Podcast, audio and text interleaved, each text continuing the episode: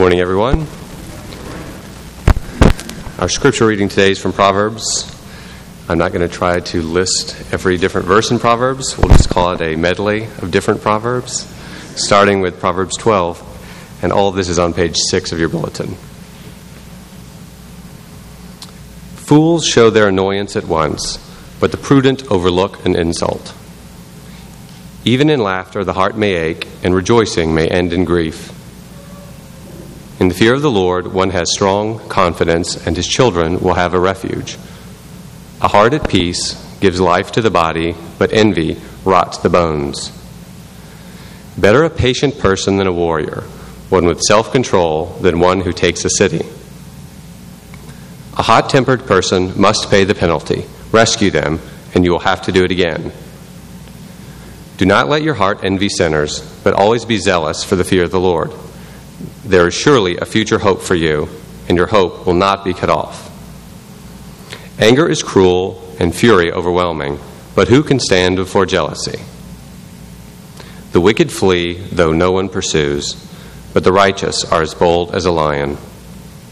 An angry person stirs up conflict, and a hot tempered person commits many sins.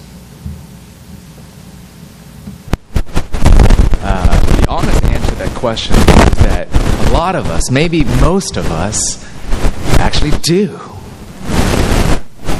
And yet, in the realm of our emotions, unbeknownst to ourselves, isn't it true that many of us are emotionally immature? This is the thesis of Pete Scazzero's insightful book, The Emotionally Healthy Church, uh, where he proposes that even most of those who are professing Christians are adults physically, but children emotionally.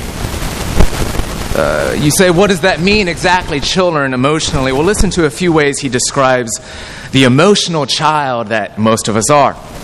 Uh, like a physical infant, I look for others to take care of me more than I look to take care for them.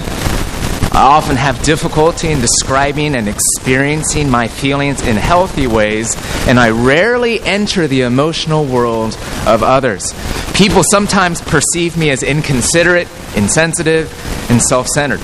Or, like a physical child, when life is going my way, when life is going my way, I'm content and seem emotionally well adjusted. However, as soon as disappointment or stress or tragedy or anger enter the picture, I quickly unravel inside. I interpret disagreements as a personal offense, and I'm easily hurt and offended by others. When I don't get my way, I often complain, throw an emotional tantrum, withdraw, manipulate, drag my feet, become sarcastic, take revenge. I have difficulty calmly discussing with others what I really want and expect from them in a mature and loving way. Christians too often separate what you might call spiritual health from emotional health. And it is strangely, oddly, unhealthily, the church too often has defined quote unquote spiritual maturity as knowing a lot of facts about the Bible, of being able to spew out sound theology, or even just living an outwardly moral life while underneath it all and oozing through the cracks of our lives in our relationships, underneath the religious facade, in truth, we're scared. We're anxious, joyless, oblivious to just how depressed we actually are. With little ability to process our sadness, our hurt, we're constantly critical of other people, fiercely defensive. When we get criticized, we're insecure, terrified of failure, easily annoyed, resentful, unable to forgive. We are, are we not, emotionally unhealthy? We are emotional children. And yet we don't even know what to do with it from there. I admit in my own life, I've gone through different phases of misunderstanding. At times, believing that as a Christian, I'm called simply to repress all my feelings, to be non emotional. Isn't that the ideal? when in fact it's not. God made us with true emotions. Yes, they might be broken and they do need to be repaired, but to be human is to be emotional. At other times, I've gone through phases, I don't know about you, where I feel like all I'm meant to be is emotional. Let me express myself.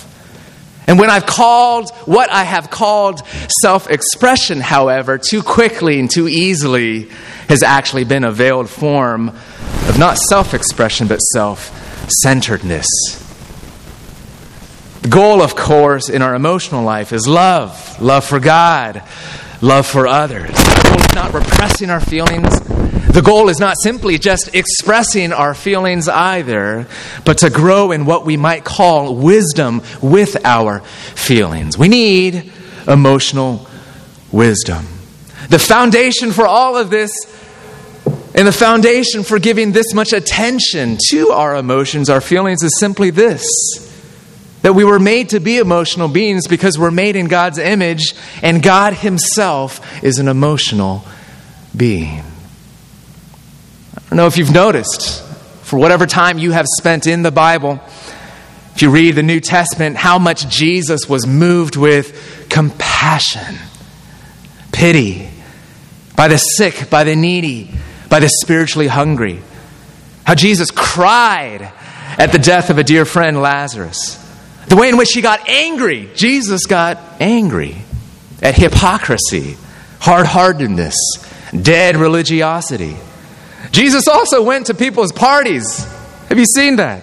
He was full of life and joy and laughter. He was the happiest person ever. You see, some of us, one of the greatest signs of the fruitfulness of growth in our emotions is that you should be more joyful in your life than you presently are. Do you understand? If you don't um, know emotions, if you don't understand emotions, you can't understand and know God. Because God is emotional.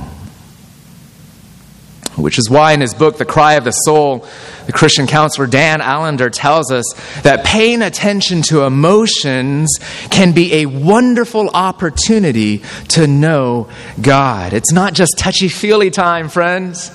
This is not just about getting in touch with myself or knowing myself. This is about knowing God too.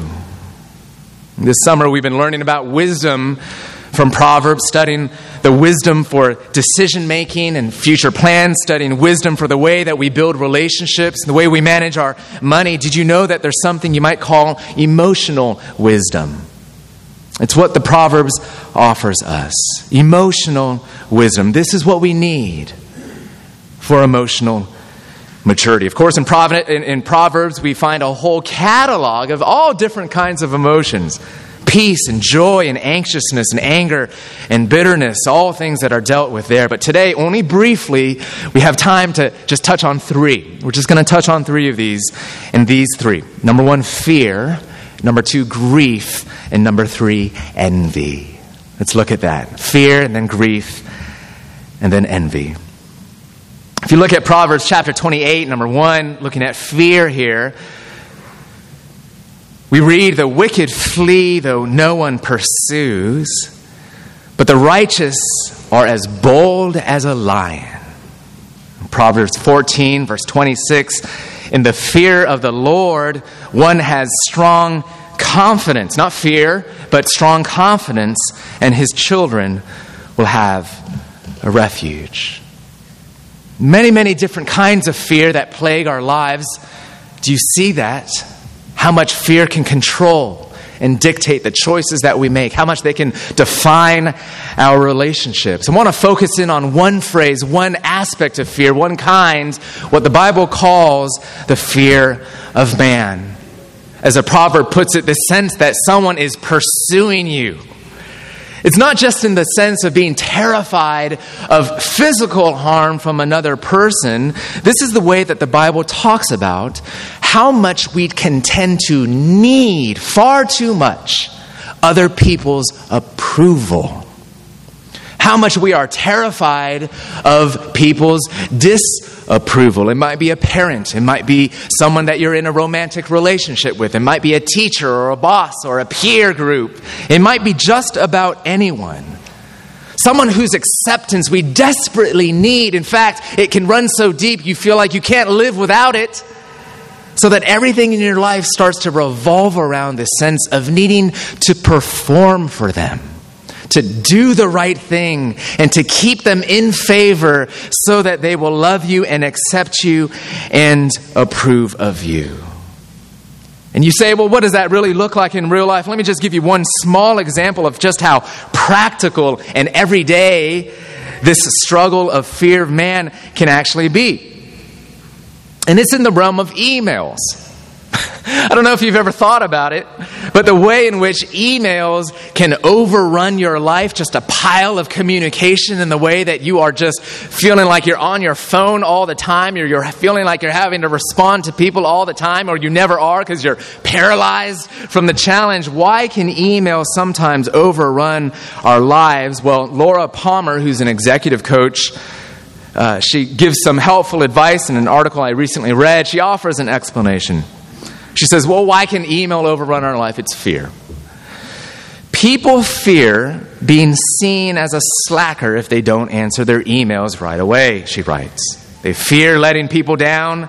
They're worried they're going to miss something or be left out, or they keep checking email because they're looking for validation or getting attention feels good, but really, all those fears can distract you from what really needs to, be, needs to get done and what's really important.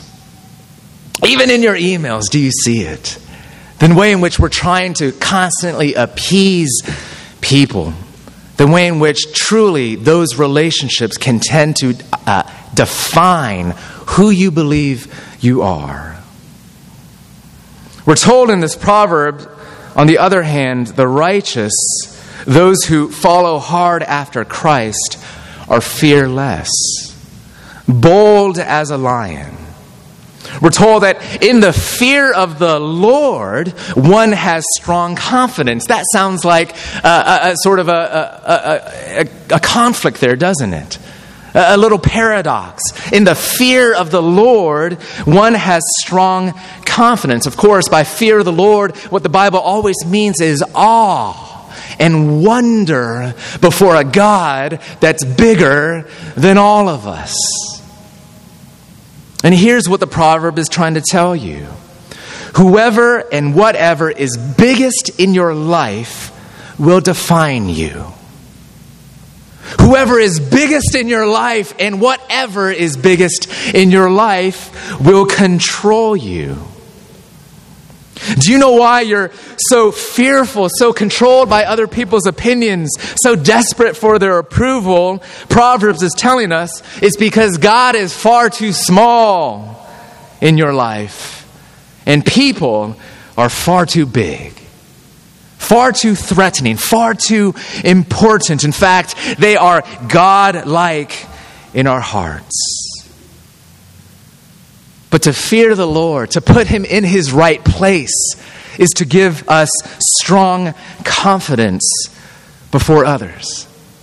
To know that the, the awesome God that He is is the same God that puts His smile upon you, who forgives your sins who in fact is so big, he sees everything that's broken and flawed and sinful in your life, and yet he loves you.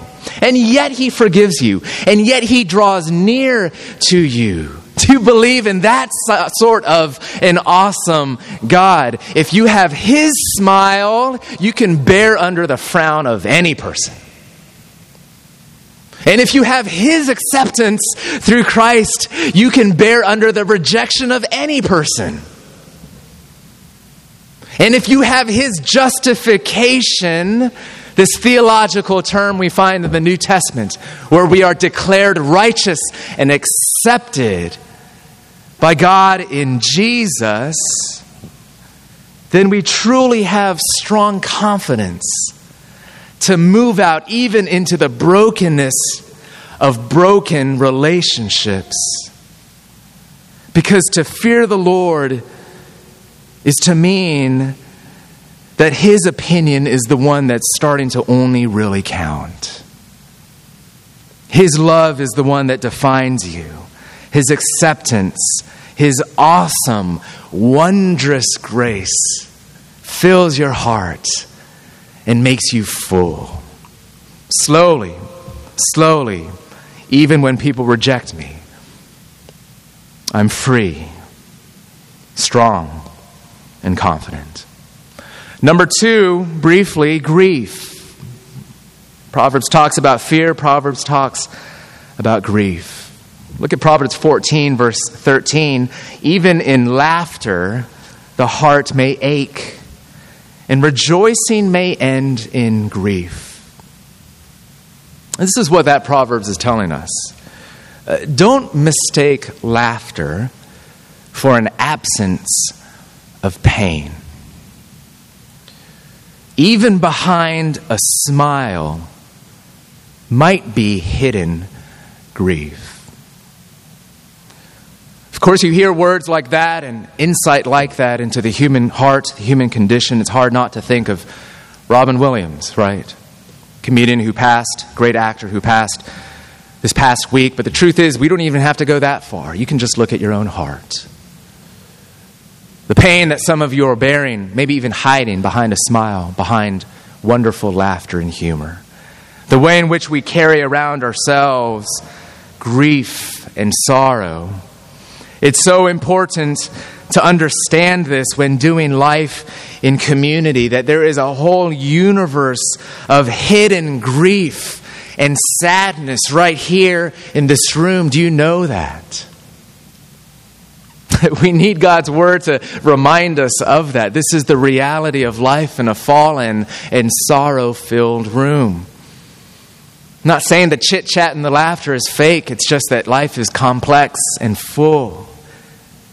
Even in laughter, the heart may ache. The person next to you may be suffering from the grief of a lost job, the sorrow of death in the family, the loss of a relationship, the embarrassment and shame of failure, the confusion and the trouble of just life that isn't working out is, is full of disappointment. It's not the way I thought it was going to be. Are we finding within this community freedom to grieve?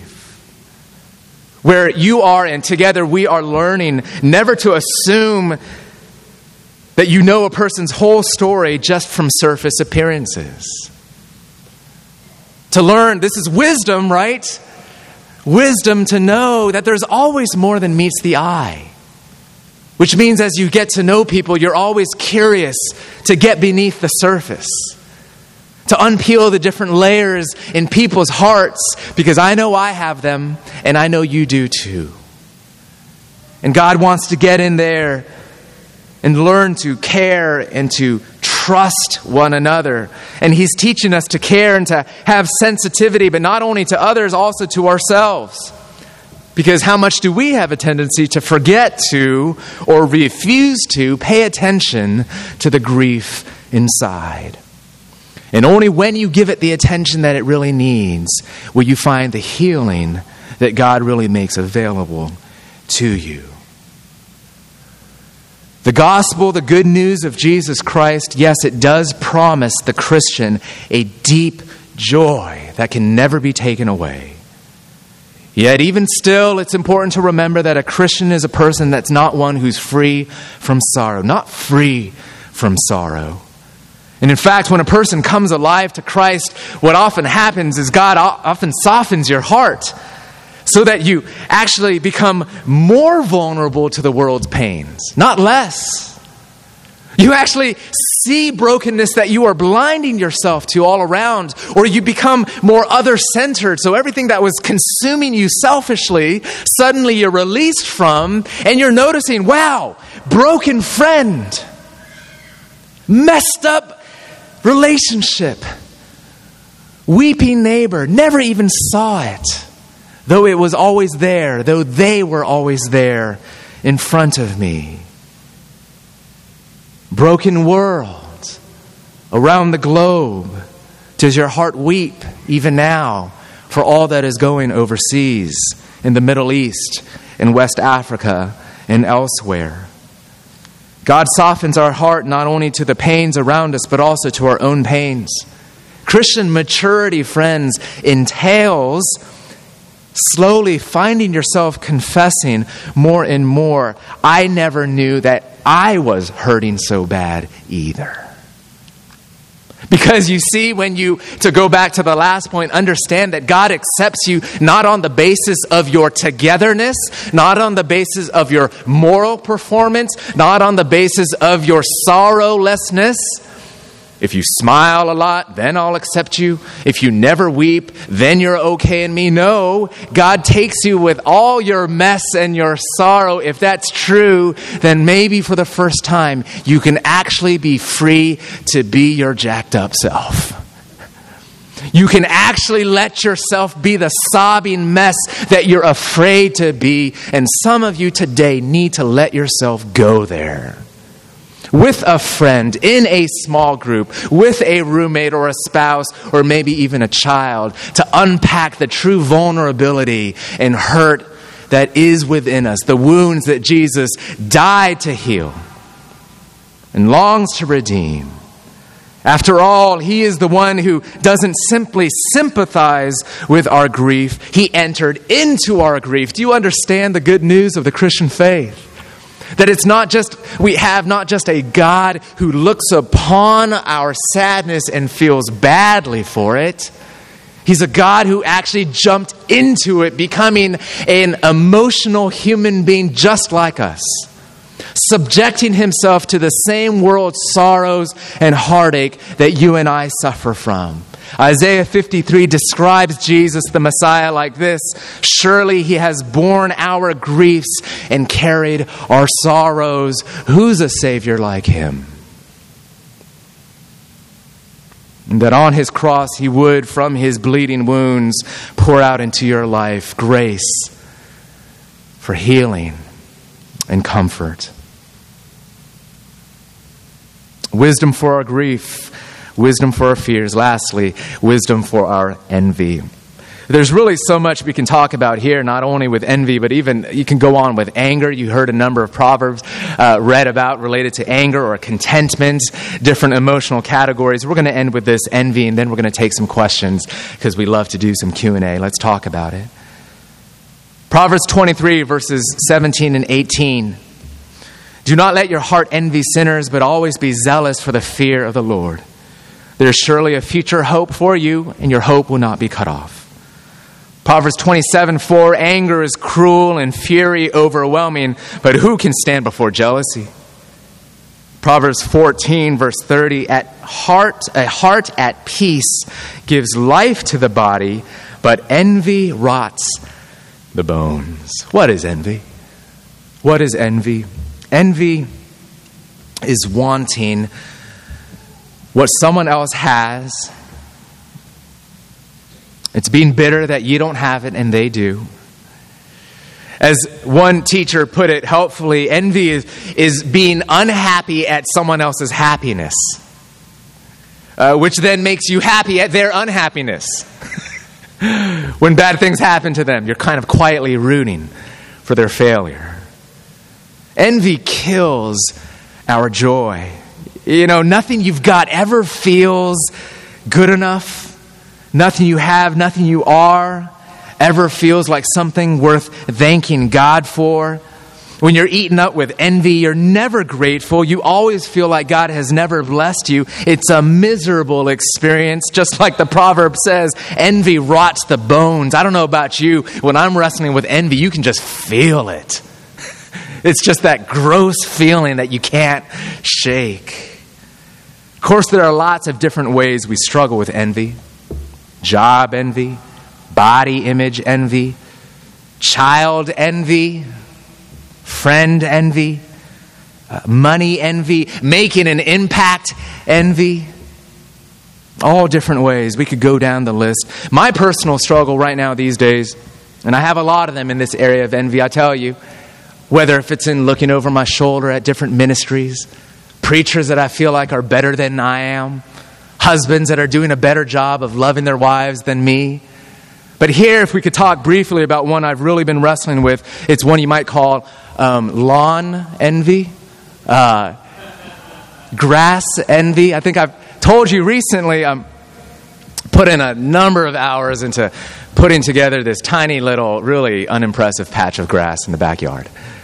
Uh, about 200 square feet of lawn, and you go to these sod farms and you bring over what is absolutely uh, heavenly grass. I mean, they have grown this perfect lawn and they cut it and they give it to you to go stick it in there and you wait and you just watch it slowly die, right?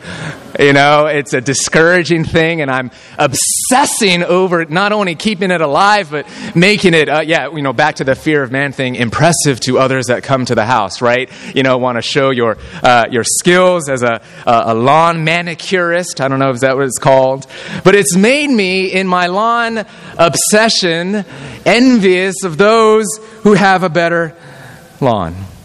I notice just about every patch of grass in town. I do.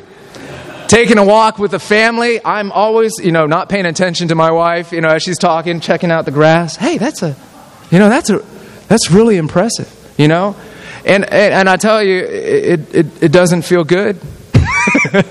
you know, it rots the bones. Hey, that's, man, shoot, that's really nice, right?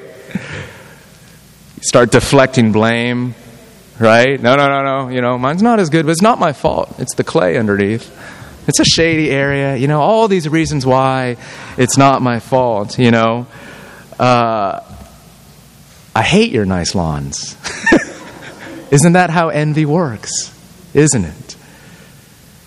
I mean, obviously, there are much more serious examples in all of our lives, but isn't it true? It's all the same. You notice what others have and what you don't have. You can't enjoy what you've got. I mean, even yesterday, someone actually said, Hey, that's a nice looking lawn. And I just muttered something. Can't even enjoy it. And I've heard people say that envy is a bigger struggle in cities. It's an interesting dynamic, right?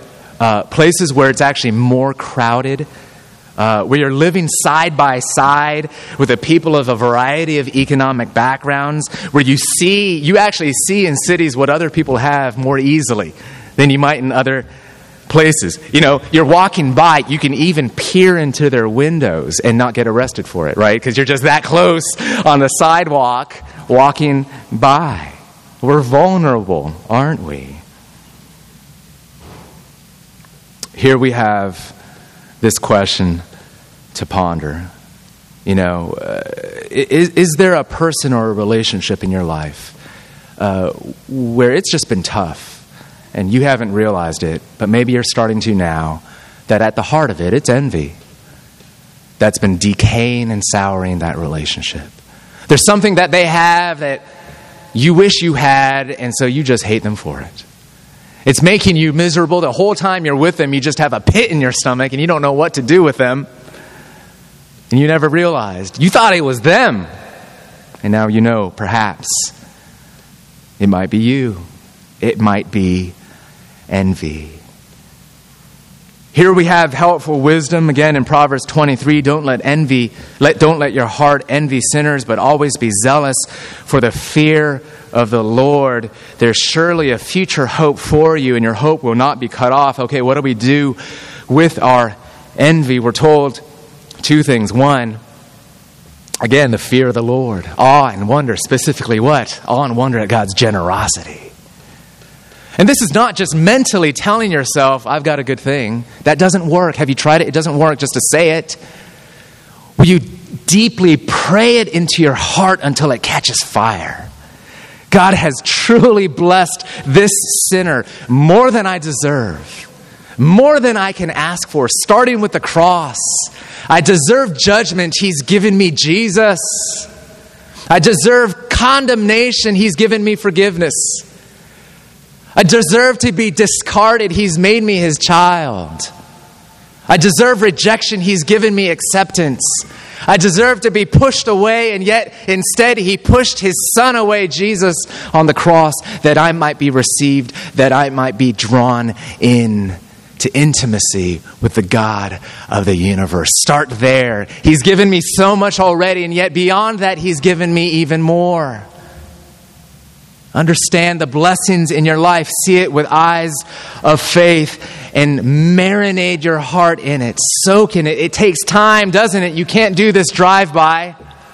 You got to carve out time until it feels like the awe and wonder of your heart, where you feel the impact. Envy is an emotion. It's got to hit you emotionally, sensing it with your heart. I can't believe God would love me so that he would be this generous. And slowly you can start looking out to other people and say, wow, they've got a lot. But I am a man truly blessed. Yeah, they do have some things that I don't have, and maybe even things that I want. But I'm so glad I have the life that God has given me. I'm so glad that Jesus bled for me. The fear of the Lord, number one. Number two, a future hope. Again, the writer of the Proverbs tells us here surely there's a future hope for you, and your hope will not be cut off. It's this certainty that when Christ returns, when all things are raised to life, that in Him, dear friend, you will be given everything your heart truly does want. Envy struggles with the denial of the heart today, but one day your heart will be satisfied like you cannot imagine. One day you will get the body that you always dreamed you would have, not yet, but a resurrection body, a perfect one. Maybe you envy relationships. Do you know one day you will have perfected relationship? First and foremost in God in Christ when you see Him face to face when He returns, but then also through Him, perfect love with every person that you wrestle with in Christ in a broken relationship with. You'll have it right one day. You want status? You will be seated with Jesus on his throne. You want glory? You will be radiant so much so that even human eyes would need to divert itself from you because the Jesus glory and radiance will be reflected off of you like what you can't imagine. And don't even get me started about what kind of lawns and grass we'll have one day. This is the gospel. This is the good news of God who gave everything to you and me who lavishes his kindness upon you and me. You see, the good news of grace is God is not like you and me. He wasn't happy in your unhappiness. Jesus was miserable in your unhappiness, as it were, that he was so zealous to give his life that you would find true happiness in him. Jesus paid the debt that we owe for all the wrongs we've ever done. You see, because in envy, we always say, I deserve more. In love, Jesus says, I'll take what they truly deserve in justice and in judgment, that they might have me. And slowly, little by little, the grip of envy is loosened from our hearts. God begins to heal our hearts from these diseases of heart, repairing our emotions, redeeming our emotions, our envy, our grief, our fear. Do you long for that, dear broken brothers and sisters? We're in this together, aren't we? Do you desire wisdom for your emotions? Emotional wisdom, emotional maturity, which is true spiritual maturity in Christ. It's what God offers us. He'll give it to you. Let's pray. We're praying that you would transform our hearts, transform our lives, our emotions, our bodies, our everything. And so we bring ourselves to you humbly. And we say what we really need is a healer. What we need is a redeemer, Christ, your Son. And it's in His name that we pray. Amen. Let's all stand.